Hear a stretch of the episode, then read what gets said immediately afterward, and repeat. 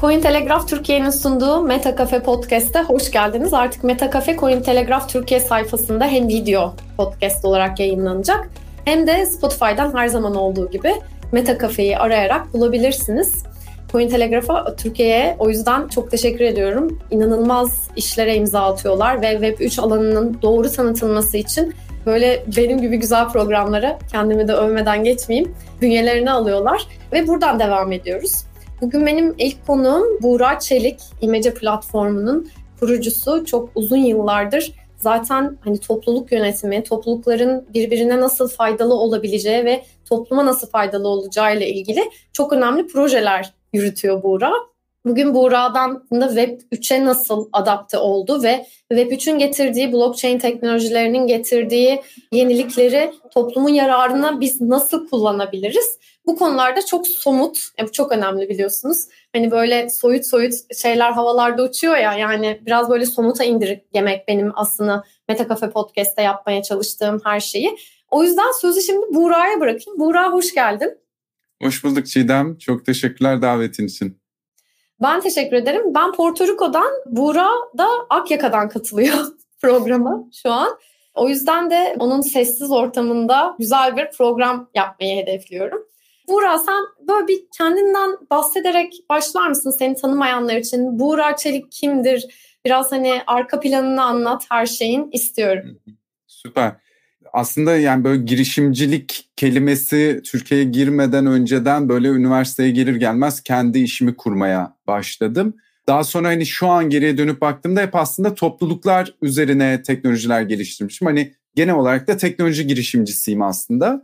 2016 yılında da parçası olduğum, üyesi olduğum atölye topluluğu içerisinde bir proje geliştirilmeye başlanmıştı. Ve aslında işte Zorlu Holding, S360 ve Atölye bir kurumsal sosyal sorumluluk bütçesini daha yenilikçi nasıl kullanabiliriz, daha sürdürülebilir nasıl kullanabiliriz üzerinden bir çalışma yapıyorlardı.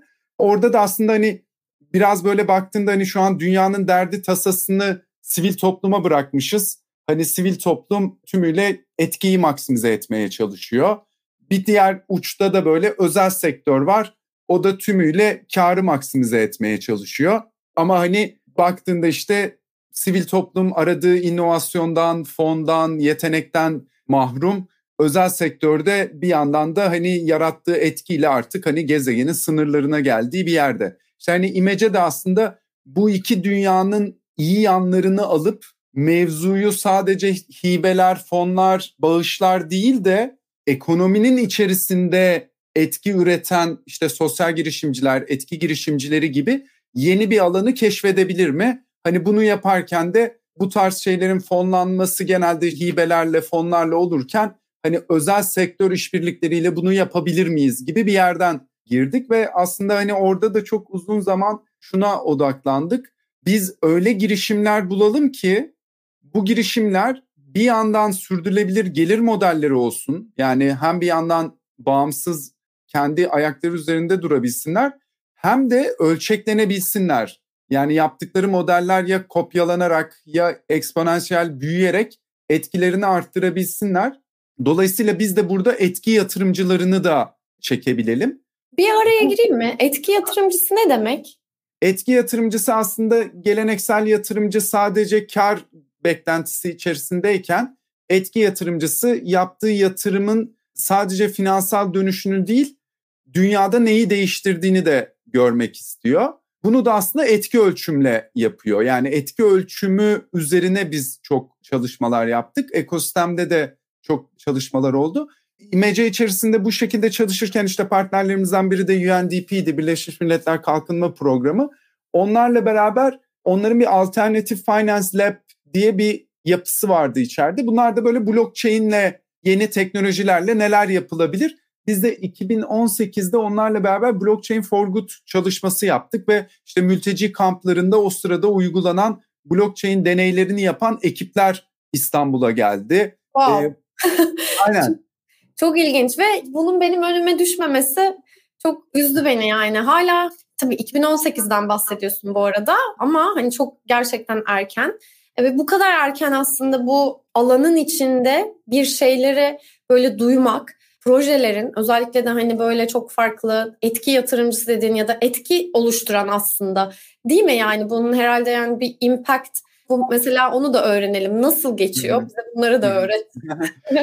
evet, Impact mesela işte Gitcoin'in kurucularından Kevin'in de bu Impact DAO'lar diye ortaya attığı şey aslında bizim çok uzun zamandır gündemimizde olan bir konu. Nasıl ki business model canvas dolduruyorsun değil mi? Bir iş yapmadan önce hani Aynen. müşterim kim, değer önerim ne, kanallarım neler, işte kar ne, harcamalarım ne falan etki ölçümünde de aslında benzer bir şekilde belli kanvaslarla çalışarak değişim teorisi deniyor buna, theory of change. Yani ben hangi inputlarla, hangi aktivitelerle, hangi outputlar ve outcome'ları üreteceğim? Yani hangi aktiviteler hangi çıktıları üretecek? Ama bu çıktılar üzerinden de ne etki üretiyorum?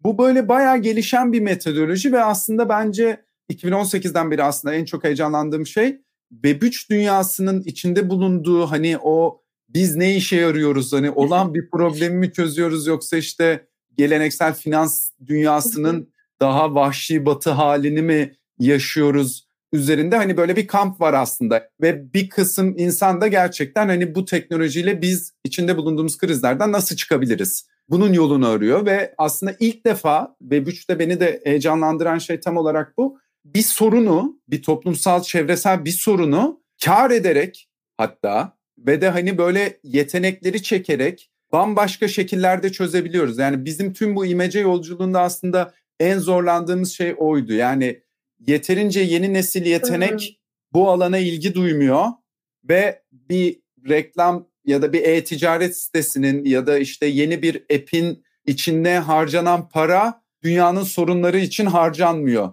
Dolayısıyla yetenek erişimin yok, evet. para yok. O zaman yani işte bu mesela sürdürülebilir kalkınma amaçları var ya 2030'a kadar vurulması hedeflenen Birleşmiş Milletler'in 195 ülkenin altına imza attığı hedefler var. 17 tane hedef. E, bu hedefler için baktığında yılda 2,5 trilyon dolar eksik. Yani bu hedefleri vurmanın bir maliyeti var. Ülke başına mı hedef başına tüm mı? Dünya, tüm, tüm dünyada bu hedefler için 2,5 trilyon dolar eksik yani ve bu eksik pandemide falan daha da arttı. Parası olmayan bir şeyi hani nasıl çözeceğiz gibi bir dünya var. Evet. İşte blockchain bunu ilk defa yani hani yeni nesil yetenekler geldi ve yeni nesil bir para var. Zaten hep şey konuşulurdu bu etki dünyasında. Ben böyle dünyayı kurtarma endüstrisi falan diye dalga geçiyordum ama yani etki ekosistemi diyelim ona. 30 trilyon dolar el değiştiriyor. Bir önceki nesilden bir sonraki nesile geçiyor ve aslında hani bu aradığımız parayı biz buradan bulacağız diye böyle hani 2016-2017'de hep konuşulan bir şey vardı böyle. Hani bu aslında kripto paralarla o el değiştirme konusu hızlandı ve evet. aslında o teorinin de doğru olduğunu da gördük yani. Hani o para el değiştirmeye başlayınca bambaşka deneyler yapılmaya başlandı. Ya çok ilginç şeyler anlatıyorsun. Sen anlatırken böyle hani oradan oraya gidiyor benim de kafam. Paranın el değiştirmesi dedin, dünyayı kurtarma ekonomisi dedin. Ondan sonra bununla ilgili çok fazla blockchain'de proje var. İşte Gitcoin'den bahsettin, impact DAO'ların ne kadar önemli olduğundan. Ya bunların hepsini böyle hani takip ediyorsun ve aslında ne olması gerektiğini biliyorsun. Yani senin böyle yani belki sonda soracağımı başta soruyorum ama böyle hani ultimate dediğimiz o yani gitmek istediğin nokta ne Buğra olarak? Oradan bir başlayalım mı? Sonra böyle ufak ufak o açtığın kelimelerin altını doldurasın var. Ya ben pandemiyle birlikte çok büyük bir kişisel burnout ve çok zorlandığım, içinden geçmek için de tümüyle her şeyi bırakıp karavanda, ormanda falan bir süre yaşadığım bir hayattan yavaş yavaş çıkıyorum. O yüzden böyle hani ahkam kesmek en son istediğim şey ama hani bir dediğin gibi bir fikrim var. En azından çalıştığını gördüğümde bir fikrim var. Hı hı. Birincisi bence ilişkiler, ilişkileri geliştiriyor olduğumuzdan emin olmamız gerekiyor. Yani hani ilk önce kendimizle ilişkimizle başlayıp sonra işte yakın çevremizle ilişkiye başlayıp mahalle, kampüs, okul, iş hayatı hani buradan böyle ilişkilerle ilerlemek gerekiyor. Yani işte hani o blockchain'in güven meselesi hani bir yandan evet hani birbirine hiç tanımayan ve güvenmesi gerekmeyen ve güvenmeden de bir şeyleri yapabildiğimiz bir teknoloji geldi ama bir de düşün ki güvensek neler yapacağız falan o teknolojiyle. Yani hani o yüzden ben hani günün sonunda böyle tüm bu meta kriz kavramı hani meta kafe ya da uygun olarak meta kriz yani bir sürü kriz üst üste yaşıyoruz Ama bu krizlerin altında yatan bir sebep var. Ya da böyle krizlere tek tek birine çözüm bulmamız da yetmiyor. İşte 17 tane hedef var. Bir tanesini çözünce kurtulmuyorsun. Ya da iklim değişikliğini çözdük ama tarım bitti ne yapacağız falan. Dolayısıyla burada krizlerin altında yatan sebebe baktığımızda da aslında çok ciddi bir koordinasyon problemi olduğunu görüyoruz. Hani o koordinasyon vurgusuna da baktığımızda o zaman koordinasyon probleminin mahalledeki karşılığı ya da hayatlarımızdaki karşılığı ne diye baktığında kutuplaşma. Biz birbirimize güvenmiyorken, kendimize güvenmiyorken, başkasına güvenmiyorken o koordinasyon problemini nasıl aşacağız ki kolektif olarak ortak geleceğimiz için kararlar verebilir hale geleceğiz. O yüzden ya, benim te- değişim teorim aslında ilişkilerden geçiyor. Güzel bir noktaya değindin. Hani koordinasyon ve yani aslında hiçbir teknoloji bu kadar çok artık diyeyim yani geldiğimiz nokta şu. Biz insanlar olarak yani dünyayı biz yönetiyoruz. İnsanlar yönetiyor. Hani artık o hani canlı zincirinde en tepede biz varız. Bu kadar yetenekli, bu kadar bir araya gelip inanılmaz işler yapan işte ve koordinasyon yaratan tek varlık bizleriz şu an bildiğimiz. O yüzden de hiçbir teknoloji bu kadar çok insana bağımlı olmamıştı bir yandan da. Yani bu işin başarısı bana göre yani benim böyle hani görüp en gözlem yapmaya da çalıştığım en önemli şeylerden biri bu güven bahsettiğin gibi ve hani işte o güvenin oluşması için bir sürü işte projeler çıkıyor. En son hani gördüğümüz FTX skandalı, yatırımcı ilişkisi, girişimci ilişkisi, müşteriler, paranın o dönüşü, paranın el değiştirmesi her şey çok baş aşağı oldu. Ve tekrar o güvenin oluşması çok zor. Ama bir şekilde de bu bilinmeyen projelerin silinmesi gerekiyor ki o güven ortamı oluşsun. Şu an güven ortamı da yok aslında. Ve koordinasyona tekrar dikkat çekeceğim söylediğin şekilde sen bir şey değiştirmek istiyorsun. Uğraştığın şey bir etki ve sürdürülebilirlik alanında ve topluma faydalı şekilde bunların ortaya çıkmasını istiyorsun. Ama diğer sektörlere de bağımlısın bir yandan. Yani her sektörün bir şekilde inline bir şekilde bu dönüşüme de ayak uydurması gerekiyor değil mi? Ya bu böyle hani şey vardı ya bundan 10 sene önce. Bu arada hala var ama yani dijitalleşme, dijital transformasyon. Yani o hala hani duyuyorum ya da görüyorum. Şu an aslında Web 3'e ya da blockchain teknolojisine adaptasyon biraz da bunlara bağlı. Bu konuda neler düşünüyorsun? Yani o koordinasyonu biraz daha açalım ve senin yaptığın işlere etkisi nasıl oluyor? İyi bir koordinasyon Hı-hı. örneği ver mesela bize yaptıklarınızdan. Hı-hı. Çok isteriz öğrenmek. Süper. Ya aslında şeyle başlayayım. Bu bahsettiğin gibi yani hani sonuçta Web3 teknolojisi baktığımız hani sadece blockchain'i de içermeyen daha geniş bir kavram ama yani içinde bulunduğumuz bu krizlerin sebebi aslında teknoloji. Yani biz neden şu an doğaya bu kadar hükmedebiliyoruz? Çünkü aslında elimizdeki teknoloji sayesinde ama teknolojinin gelişim hızında biz gelişmedik. Yani hani o kültürel materyalizm hani medeniyet böyle hani bir infrastructure, altyapı, bir işte sosyal etkileşimler, bir de değer zinciri yani böyle üç katmandan oluşuyor. Infrastructure'da yani teknolojide uçuyoruz ama baktığında hani işte sosyal etkileşimlerimiz hatta artık teknolojinin bunu şekillendirdi. Yani sosyal medyanın altyapı olmaktan çıkıp sosyal ilişkilerimizi ve değer setlerimizi etkilediği bir yerde kalıyoruz aslında. Yani kendi canavarımızı yarattığımız bir yerdeyiz ve o yüzden de aslında bir teknoloji yeni bir şey yarattığında ilk önce işte orada bir frenzy doğuyor. Orada böyle bir kendinden geçiyor herkes ki bu işte dot-com bubble yani 90 sonrası 2000'lerin başı internette de aynısını yaşadık. Ne bileyim domain bilmem ne .com alıp ortada hiçbir şey yok. Bir sürü yatırım alındı. Sonra o battı ama o batanlar ne oldu? Hani işte süper hızlı internetler bir sürü yeteneğin buraya gelmesini sağladı ve aslında böyle iyi bir gübre oldular Web 2'nin doğması için. Yani benzer bir şeyi biraz bence yaşıyoruz ve yaşayacağız. Sadece burada şu var bence şu an. Artık hani çok vaktimiz yok. Yani bir yandan da öyle bir durum var. Yani hani ben böyle bir fırsat penceresi olduğunu düşünüyorum. Yani bir window of opportunity var. Öğrenimlerle ilerlemek gerekiyor. O yüzden işte 20 yıllık startup teknolojisini, metodolojisini alıp Web 3'te yani mesela Web 3 projeleri, girişimleriyle sohbet ediyorum bazen. Startup ekosisteminden bir haberler falan gibi. Şimdi kurumların dönüşümü çok önemli. Dediğin gibi koordinasyon hani orada biraz şey var yani ekonomiyi içinden bir dönüştüreceğiz. O zaman içindeki oyuncularla birden dönüşmesi lazım. Ya da hani bu ekonomi geçmiş olsun bu çökecek zaten hani biz alternatif bir şey mi yapalım? Şu an burada bu teknoloji içerisinde ve bu akış içerisindeyken belli ki bunu dönüştürmeye çalışıyoruz. O yüzden işte bu Refi Türkiye'de biraz buradan doğdu aslında. Hani hemen ona da bağlamak istiyorum. Biz mesela Akbank Lab ekibiyle beraber sürdürülebilir finans yani hep İmece'nin gündemi bu işleri yapacak yetenekli insanlar yavaş yavaş geliyor, oluşuyor. Hani biz de İmece Lab gibi gençlik programlarıyla bunu hızlandırmaya çalışıyoruz. Ekosistemde zaten muhteşem şeyler oluyor. Ama burayı fonlamak lazım. Buraya para gelmesi lazım. O zaman sürdürülebilir finans.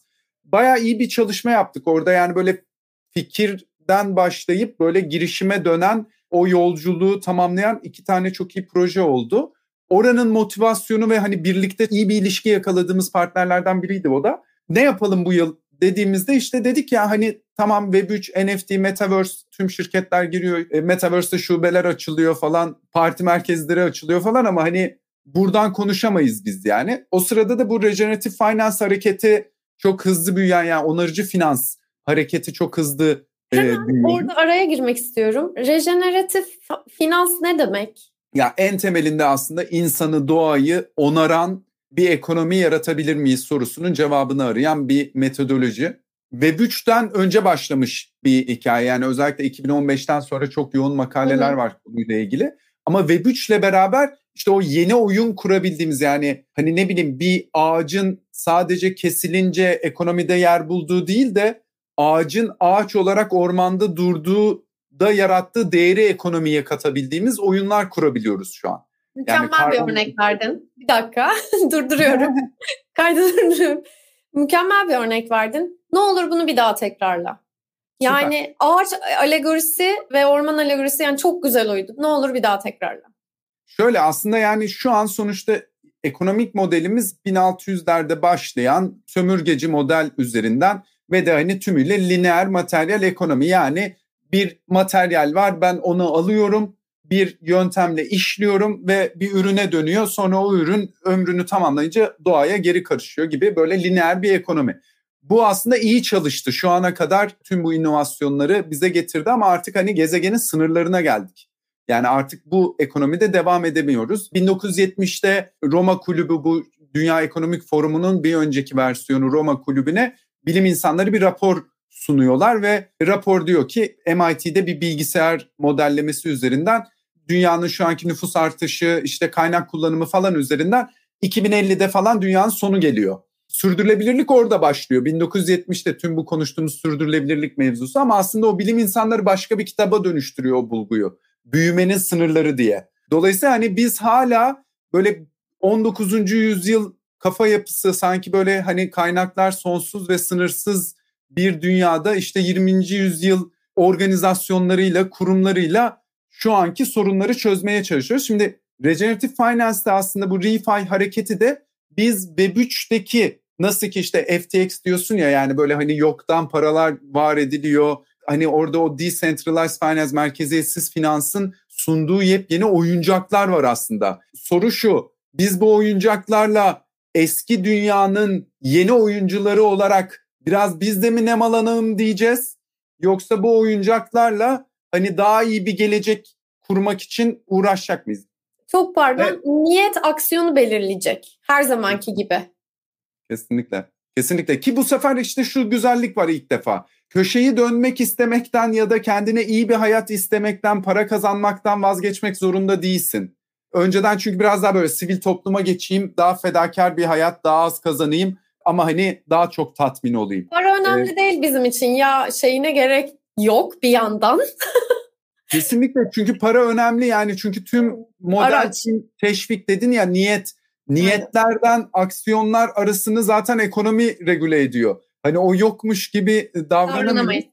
Kesinlikle. İşte bu Refi Türkiye'de biraz böyle burayı hani bu globaldeki bu hareketin Türkiye'de de başlayan bu kıvılcımlarını daha derli toplu bir araya getirelim. Bir podcast yapıyoruz. Bu alanda Refi üreten aynen Refi Türkiye adında. Dediğin gibi yani bize örnekler lazım, inşa edenler lazım. İnşa edenlerin hikayelerini dinlediğimiz bir podcast serisi yaptık. İşte etkinlik serilerimiz var, rapor yayınlıyoruz. Refi Hackathon'una partner olduk. Akbank Lab ve Avalanche'ın düzenlediği. Dolayısıyla burada aslında konu şu biraz hani bu Web3 ilk defa elimizde tüm ilişkilerimizi, tüm teşvik yapımızı, tüm karar verme mekanizmalarımızı hepsini birden şekillendirebildiğimiz bir teknoloji var. Ama biraz önce senin de dediğin gibi biz henüz dijital dönüşümümüzü tamamlamadık. Yani hani Web 2'den Web 3'e geçeceğiz gibi görünüyor ama aslında yani Web 1.5'dan 3'e geçmeye çalıştığımızda bir yer var. O yüzden Doğru. inşa etmek, deniyor olmak, yapıyor olmak ve bir arada olmak çok kritik. Kesinlikle. E, şimdi koordinasyon dedin, yetenekler dedin. Bu arada hani Kevin'dan da bahsettin Gitcoin'in kurucusu. Hepimiz için önemli bir örnek Gitcoin ve Gitcoin'in yapmaya çalıştığı şey. Hani o etki dağları, o dağların nasıl birbirine faydalı olacağı ile ilgili ve tabii ki de rejeneratif finansın dünyayı nasıl aslında daha iyi bir yer haline getirebileceği konusunda Kevin Owochki'nin bir kitabı var. Ben de o kitabın Türkçe'ye çevrilmesini sağladım. Çevirmeni Didem Çakır yani buradan da onu dinleyenlere, izleyenlere tekrar söylemek isterim. Ve şu anda da kitabı Kevin ücretsiz olarak Türkiye'de e-book olarak sunuyor ve toplulukları da bunu açmaya hazır. Kitabın adı Yeşil Pil ve kripto dünyayı nasıl daha iyi bir hale getirebilir aslında.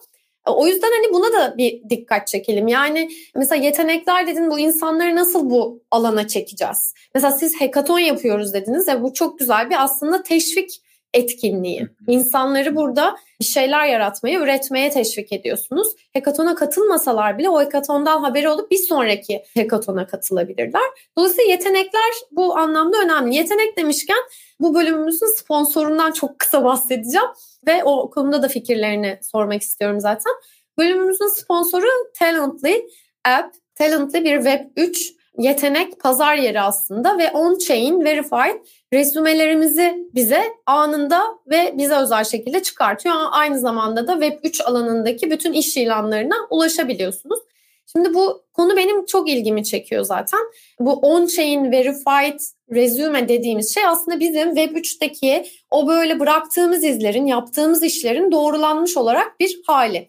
Yani burada aslında o yeteneklerin de doğrulanmış haline ulaşabiliyoruz. Mesela FTX skandalında ne geldi başımıza? Yani bu alanın da sürdürülebilir bir hale gelmesi lazım çünkü.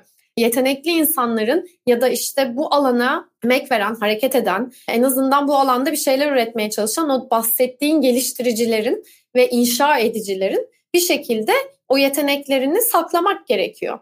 Ve mesela işte FTX skandalında da ne oldu? İşte çalışanların backgroundlarının yani geçmiş tecrübelerinin aslında hiç blockchain ile alakalı olmadığı konusunda ve eninde sonunda bunun zaten patlayabileceği konusunda bir sürü şey okuduk. Bu konular hakkında ne düşünüyorsun ve sence bu alanın sürdürülebilir hale gelmesi için neler gerekiyor?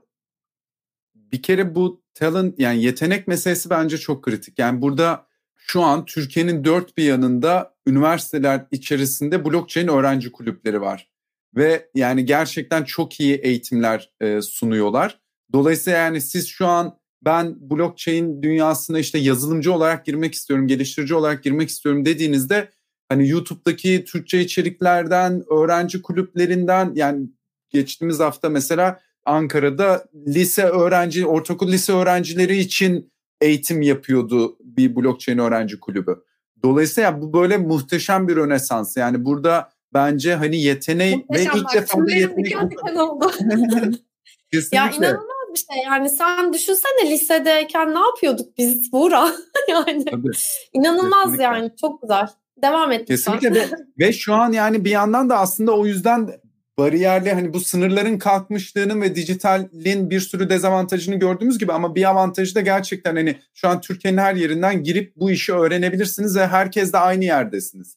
Senior blockchain developer da zaten 8 yıllık developer falan yani hani düşündüğünde. O yüzden yani çok erken bir aşamasında ve yetenek dediğin gibi aslında sonuçta ister istemez bu bir önceki nesil organizasyonlar içerisinde köşe tutucular var ve o köşe tutucular diyor ya işte bir yerde işe girmek için torpil gerekiyor ya da hani kamu için bunu diyorsan bile hani özel sektörde de birini tanıyor olmanın bir avantajı var sonuçta. Ama hani bunları artık aşmamız lazım ki mevzu tümüyle çok daha hızlı ilerleyebilsin ve eşitlikçi adil ilerleyebilsin. Böylelikle sadece işte mesela Türkiye girişimcilik ekosisteminin en büyük problemlerinden biri hani Levent Maslak hattına sıkışmış olmasıydı. Başka bir yerde girişimci yok mu? Aslında var ama onu bulacak ve onun iyi bir girişimci olduğunu anlayacak, zahmeti koyabilecek ve emeği koyabilecek bir altyapı yoktu. O yüzden bu Talent Lab'de de beni o heyecanlandırıyor. Ki bir de hani şu an on-chain bir yandan da düşünsene sadece böyle Web3 ya da dijital talentları değil de bambaşka ben mesela etki sert yani etki ölçüm biliyorum ben. Mesela Web3 için de çok kritik. Ee, sen de zaten onu konuşmak istiyordum yani buradan da konuşalım. Hani başka tip eğitimleri de biz on-chain'e alalım. Ve böylelikle hani tam bir complete tamamlanmış bir CV havuzu olsun ve hani çok daha hızlı kararlar verilsin. Çok daha hızlı ilerlesin. O yüzden bence hani oralar Kesinlikle. işte o aracıları kaldırdığımız hani LinkedIn'miş, kariyer netmiş falan zaten birçok kişi için bunlar yok ama e, tanıdık, tanıdığın tanıdığı meselesini de bir daha farklı bir yere taşımak lazım bence. Bir de hani bu alanın bence gerçek uygulamalara ihtiyacı var. Yani mesela işte biz bu orman yangın meselesinde Akyaka'da 2021'deki orman Muğla orman yangınlarında bir sivil inisiyatif oldu ve burada belli çalışmalar yapıyoruz. Yani sonuçta hani biz mesela burada gerçekten bu orman yangın meselesinde şey var.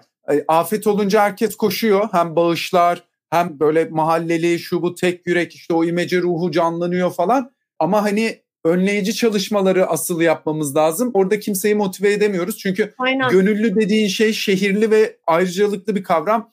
Mahallede, köyde karşılığı yok. O zaman bu yeni ekonomik modellerle biz insanlar ağacı kesmeden ya da yanmadan önce koruma faaliyetlerini teşvik edebilir miyiz? Ve bunları hani o koruma faaliyetleri sayesinde transparan bir şekilde bunun yapıldığını belgeleyebilir miyiz? Şimdi dünyada Kenya'da, Latin Amerika'da yani muhteşem yerel kripto ekonomiler var ve çok iyi deneyler yapılıyor.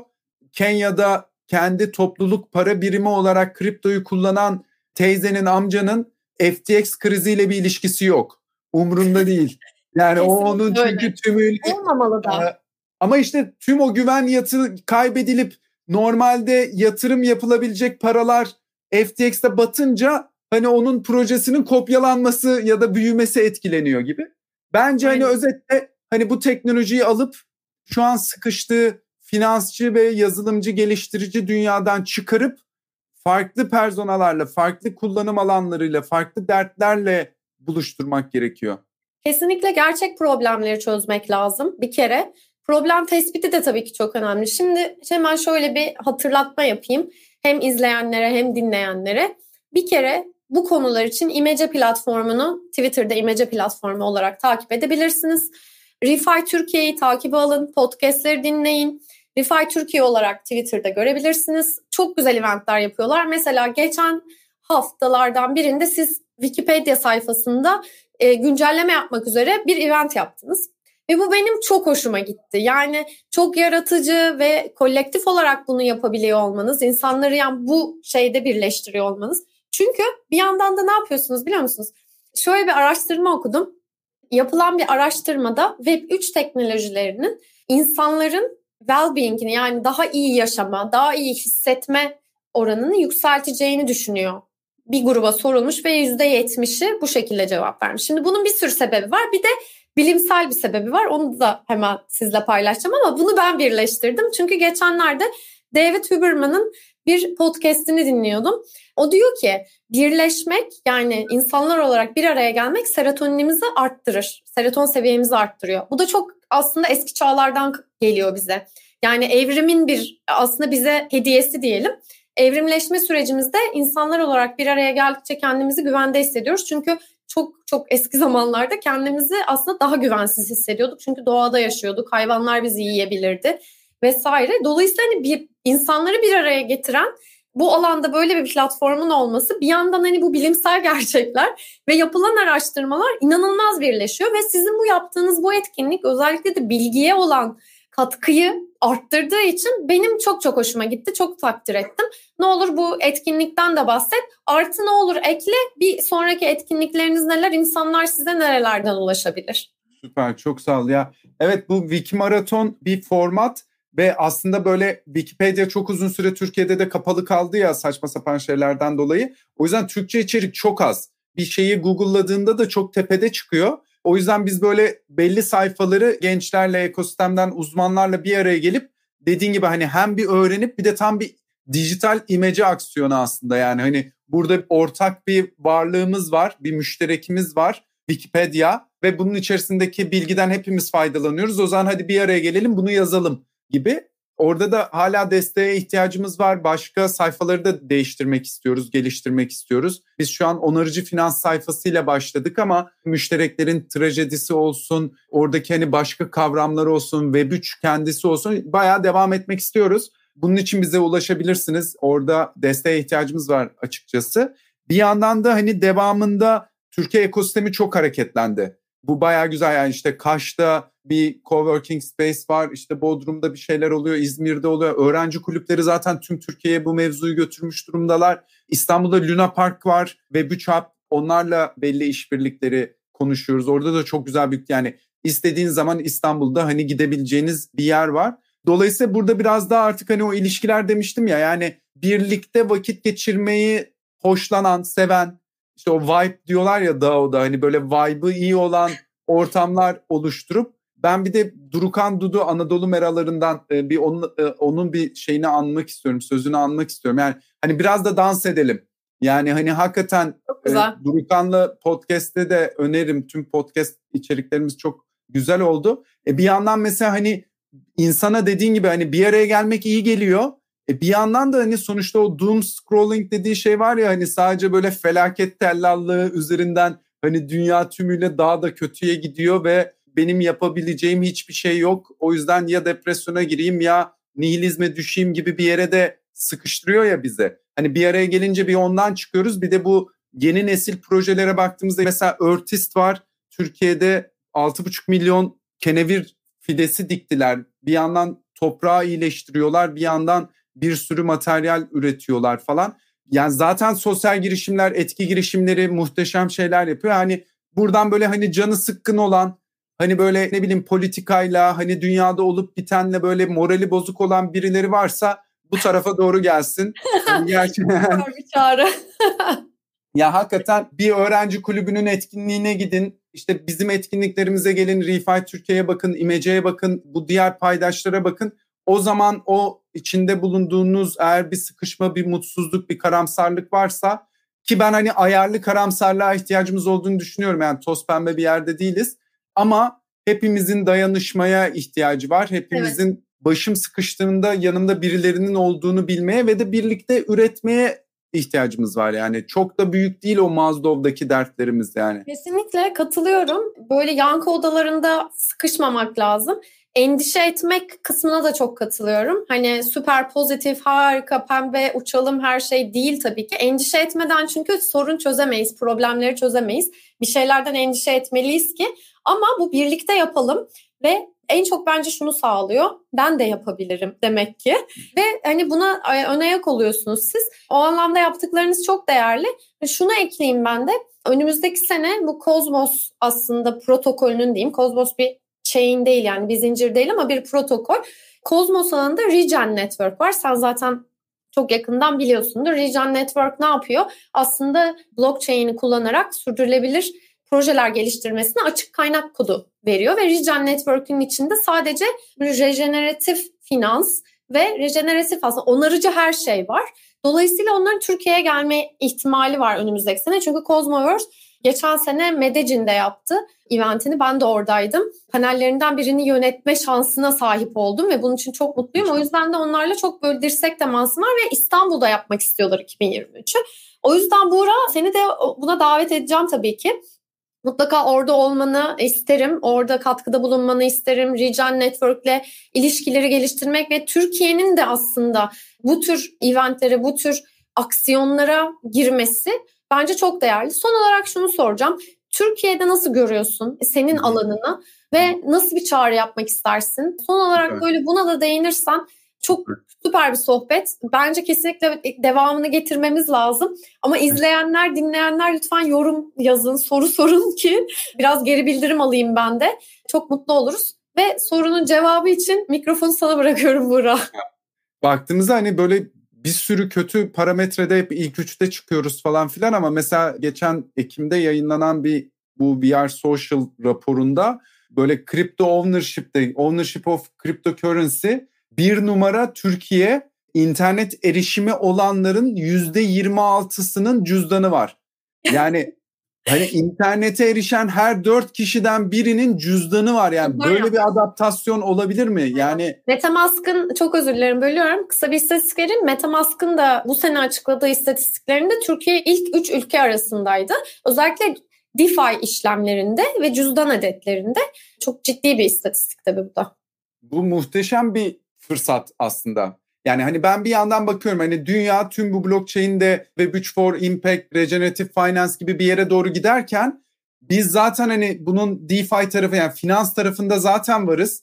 Türkiye olarak hani jeopolitik önem falan hep o ortaokul lisede gördük ya işte. E, dünyanın derdi tasasının ortasındayız. Baya manyak bir yeni nesil geliyor yetişmiş ve hani gerçekten kendi koşullarını kendi şeylerini inşa ediyorlar tüm imkansızlıklarına rağmen. E o zaman hani aslında bu yeni ekonomik modelin başlayacağı yer, en iyi örneklerinin çıkacağı yer Türkiye olduğunu düşünüyorum ben. Yani siz işte bir topluluk para birimleri ya da işte bu regenerative finance dediğimiz şey. O yüzden biz hani bu etki dünyasıyla ve güç dünyasını buluşturmaya, yakınlaştırmaya çalışıyoruz. Orada ciddi bir fırsat olduğunu görüyorum. Yani çağrı olarak da dediğim gibi hani yani herkes sonuçta bir şekilde bu herkesin farklı bir yoldan bu kripto dünyaya girdi. Hani konu artık neyse ne çok saçma NFT'lere paralar verildi. Geçen biri yazmış salyangoz oynattılar bize falan. Yani evet yani çok saçma şeyler yaptık. Hepimiz oradaydık. Ama hani bundan sonra ne yapacağız bu cüzdanlarla, bu teknolojiyle? Bence yepyeni bir alan, heyecan verici de bir alan. Bir de böyle hani zorunlu da olduğumuz bir alan gibi görüyorum. E, nereden başlayacağız, ne yapacağız kesimi de olabilir. Sadece Hani mesela senin yazılarında çok iyi case'ler var. Hani böyle ad soyad olarak aratsak hani orada böyle çok güzel yazılar yazdın sen de. Hani derin incelemeler yaptın. Türkiye'de ana akım bir medyada bunların olması zaten muhteşemdi. İşte coin telegraflar şunlar bunlar büyüyor. O yüzden yani hani sadece niyet dediğin gibi zaman ayırıp bir de böyle hani bu işleri tek yapmak kolay değil. Yanına bir iki kişi alıp hadi bir şey yapalım demek. Valla harika mesajlar. Kesinlikle çok fırsatlara açık bir alan. Bu fırsatları hani değerlendirmek çok zor değil, öğrenmek çok zor değil, ulaşmak çok zor değil. O yüzden hani niyet aksiyonu getirir diye ben de böyle bağlıyım ve gerçekten sonuca değil sürece odaklanmak her zaman mutluluğun bence anahtarı gerçekten her işte yani işte aşkta, arkadaşlıkta, koordinasyonda sonuca değil sürece odaklanalım diye böyle bir dilekle ben de bitireyim. Çok teşekkür ederim. Beni bugün yalnız bırakmadın. İlk programa sen konuk oldun. Nazar boncuğu olarak gerçekten çok mutlu oldum seninle bu sohbeti yaptığımız için. Dinleyenler Cointelegraph Türkiye sayfasında Metakafe videolarına ulaşabilecekler. Lütfen bildirimlerinizi açmayı unutmayın. Klasik söylemlerimizi yapalım. Spotify'da ayrıca lütfen Refi Türkiye'yi Twitter'da Refi Türkiye'yi ve İmece platformunu takip etmeyi unutmayın. DM'ler açık. Herkese, hepimize ulaşabilirsiniz. Tüm koordinasyon, aslında önerilerinize herkes bence çok açık ve insanlar gerçekten iş geliştirmek istiyor. Beni Çiğdem Öztabak Twitter'da bulabilirsiniz, tüm sosyal mecralarda bulabilirsiniz. Ve bu bölümün sponsoru Talenty App'e teşekkürler. Talenty.app olarak kendi on-chain verified resimonizi anında görüntüleyebiliyorsunuz. Twitter'da da onları takip edebilirsiniz. İstatistiklerden ve bu alanın gelişmelerinden haberdar olmak için çok uzun bir kapanış konuşması oldu. Artık ilk program geri bildirimlerinizi bekliyoruz. Yeni bir programda görüşmek üzere Meta Cafe'de. Hoşçakalın.